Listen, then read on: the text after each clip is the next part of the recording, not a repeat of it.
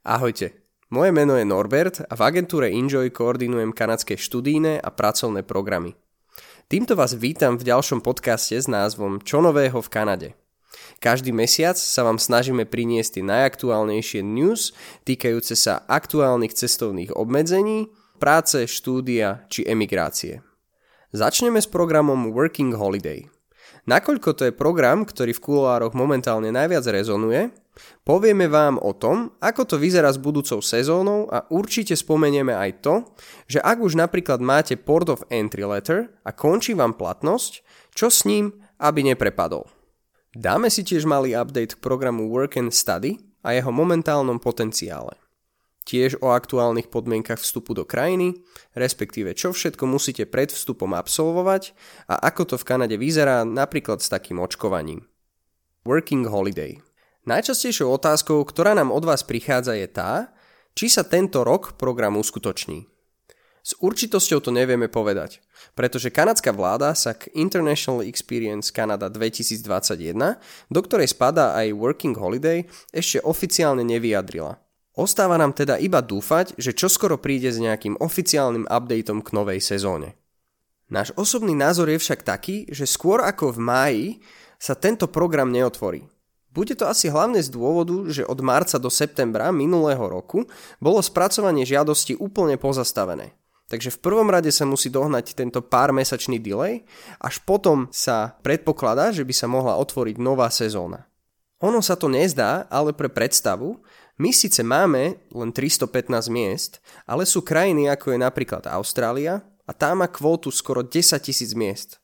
Takže keď si to premietneme do toho, koľko aplikácií tam stále čaká na spracovanie, tak to zrejme ešte nejaký ten piatok potrvá. Bodaj by sme sa milili a sezóna začala skôr. No či to tak bude, ukáže čas. Určite sa však treba pripraviť na to, že okrem takej biometrie pravdepodobne pribudnú aj ďalšie povinnosti zdravotného charakteru. Či môžeme chápať taký test, karanténu, prípadne vakcináciu. Každopádne situáciu dennodenne sledujeme a v prípade nových informácií budú všetci naši registrovaní klienti informovaní. Ak nimi nie ste, tak sa zaregistrujte na našej stránke www.enjoy.sk alebo aj naďalej počúvajte naše podcasty.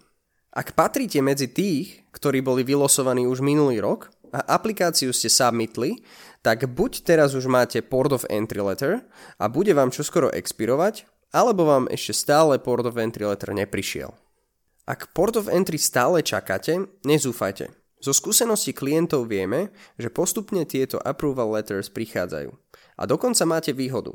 A to takú, že ak vám dorazí Port of Entry letter, od toho momentu vám začína plynúť rok na otvorenie víz. Teda sa nemusíte zaoberať nejakou expiráciou. A čo robiť, ak vám takýto letter bude čoskoro expirovať? Aké máte možnosti?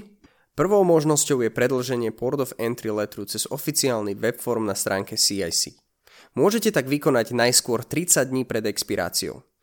Port of Entry letter vám bude predlžený podľa aktuálneho stavu a výhliadok vlády, čiže 3, 6 až XY mesiacov. Ak vám expiruje toto predlženie, tak môžete požiadať znova a znova. Ak ste už o predlženie požiadali a pôvodný Port of Entry letter už expiroval, no worries. Žiadosť zamietnutá nebude a e-mail o predlžení skôr či neskôr dorazí. Myslíme, že budete môcť predlžovať dovtedy, kým je na vstup do Kanady povinný job offer. Z toho teda vyplýva, že ďalšia možnosť, ako sa vysporiadať s expirujúcim Port of Entry letrom, je nájsť si pracovnú ponuku od kanadského zamestnávateľa, teda job offer. Spomínali sme to už aj v minulom podcaste – je potrebné, aby to bol reálny zamestnávateľ, nakoľko si môžu imigrační úradníci pri vašom vstupe do krajiny túto pracovnú ponuku overiť. Momentálne je tiež podmienka, aby ste mali poistenie, ktoré kryje COVID-19 a samozrejme vytvorený karanténny plán na obdobie 14 dní. Platí, že na vstup je potrebný aj PCR test, nie starší ako 72 hodín, plus ostatné dokumenty a registrácia v apke ArriveCan. Ďalšie pravidlo, o ktorom rokuje kanadská vláda je to, že pred nástupom do vlastnej karantény musíte po prílete absolvovať na letisku ďalší PCR test a zároveň tam v štátnej karanténe počkať 2-3 dní na jeho výsledok. Prime minister Justin Trudeau vyhlásil, že sa bude pravdepodobne jednať o výdavok navyše v sume okolo 2000 kanadských dolárov. Hlavný dôvod je odradenie ľudí od dovoleniek a cestovania. Zabránilo by sa tak ďalšiemu šíreniu vírusu v Kanade. Toto pravidlo ešte nenabudlo platnosť, takže na finálne rozhodnutie si ešte budeme musieť počkať.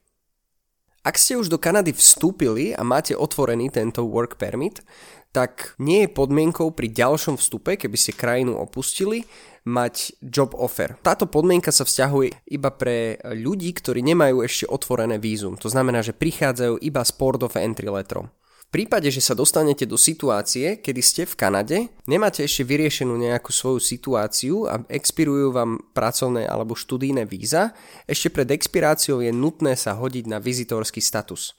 Tým pádom budete môcť zostať v Kanade legálne, samozrejme nebudete môcť pracovať, ale na druhej strane je to oveľa lepšie východisko, ako si predlžovať napríklad Working Holiday víza, ktoré sa dajú síce predlžiť online, ale určite budú zamietnuté. A z blogov a z rôznych rôznych webinárov sa dozvedáme, že nie je to vôbec prospešné veci a môže vám to v budúcnosti viac ublížiť ako pomôcť.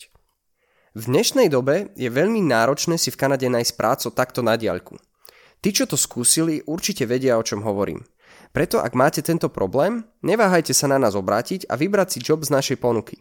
Sprostredkujeme vám Skype interview, predodletovú orientáciu a pomôžeme vám aj s job offerom. Toto pravidlo mať vopred dohodnutú prácu bude podľa nás v platnosti minimálne do septembra. Dovtedy by sa malo v Kanade začať masívne očkovať. Toľko teda k programu Working Holiday. Poďme sa teraz pozrieť na program Work and Study. Vďaka podmienkam, ktoré sú v platnosti od 20. októbra, medzinárodní študenti majú dve možnosti. Prvá je začať štúdium online, napríklad zo Slovenska, a dokončiť ho môžete v Kanade.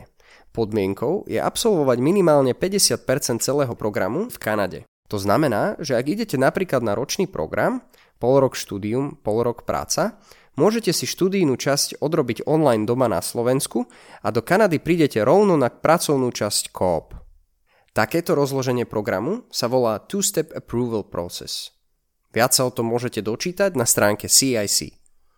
Viem, že online výučba nie je ten pravý kanadský zážitok, ktorý očakávate, ale aj to je pre niekoho možnosť. My samozrejme odporúčame tú druhú možnosť, kedy celý program absolvujete v kanadskom prostredí. Aj študijnú, aj pracovnú časť. Vládou schválená DLI inštitúcia, Designed Learning Institution, rozumej škola, má možnosť vystaviť potrebné dokumenty, ktoré spolu s predschválenými študentskými vízami zabezpečia tvoj vstup do Kanady. Samozrejme sú tu podmienky, ktoré sme spomínali podrobnejšie v minulom podcaste. Okrem podporného listu a karanténneho plánu je potrebné sa preukázať ešte pred odletom negatívnym PCR testom nestarším ako 72 hodín.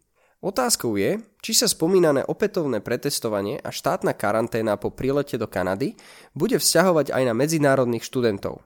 Odpoveď na túto otázku zatiaľ nemáme, ale situáciu neustále sledujeme. Každopádne, keďže podmienkou pri študijných vízach je už prísna karanténa zabezpečená školou, nemyslíme, že bude potrebné aj toto opatrenie. Opakujeme, že ak má niekto záujem o štúdium v Kanade už v roku 2021, treba to začať riešiť čím skôr. Nakoľko spracovanie študentských povolení trvá aktuálne dlhšie ako zvyčajne. Tým pádom máte viac času na celý proces a nebudete musieť veci riešiť na poslednú chvíľu v zhone. Záujem o štúdium v Kanade každým mesiacom rastie. Je to hlavne kvôli tomu, že Working Holiday je nedohľadne. Preto myslíme, že aj ceny sa pomaly budú zvyšovať. Výhodou programu Work and Study je, že sa nemusí čakať na vylosovanie. Intejky sú v priebehu celého roka a okrem pracovnej príležitosti v študijnom odbore máte aj kanadské vzdelanie a diplom.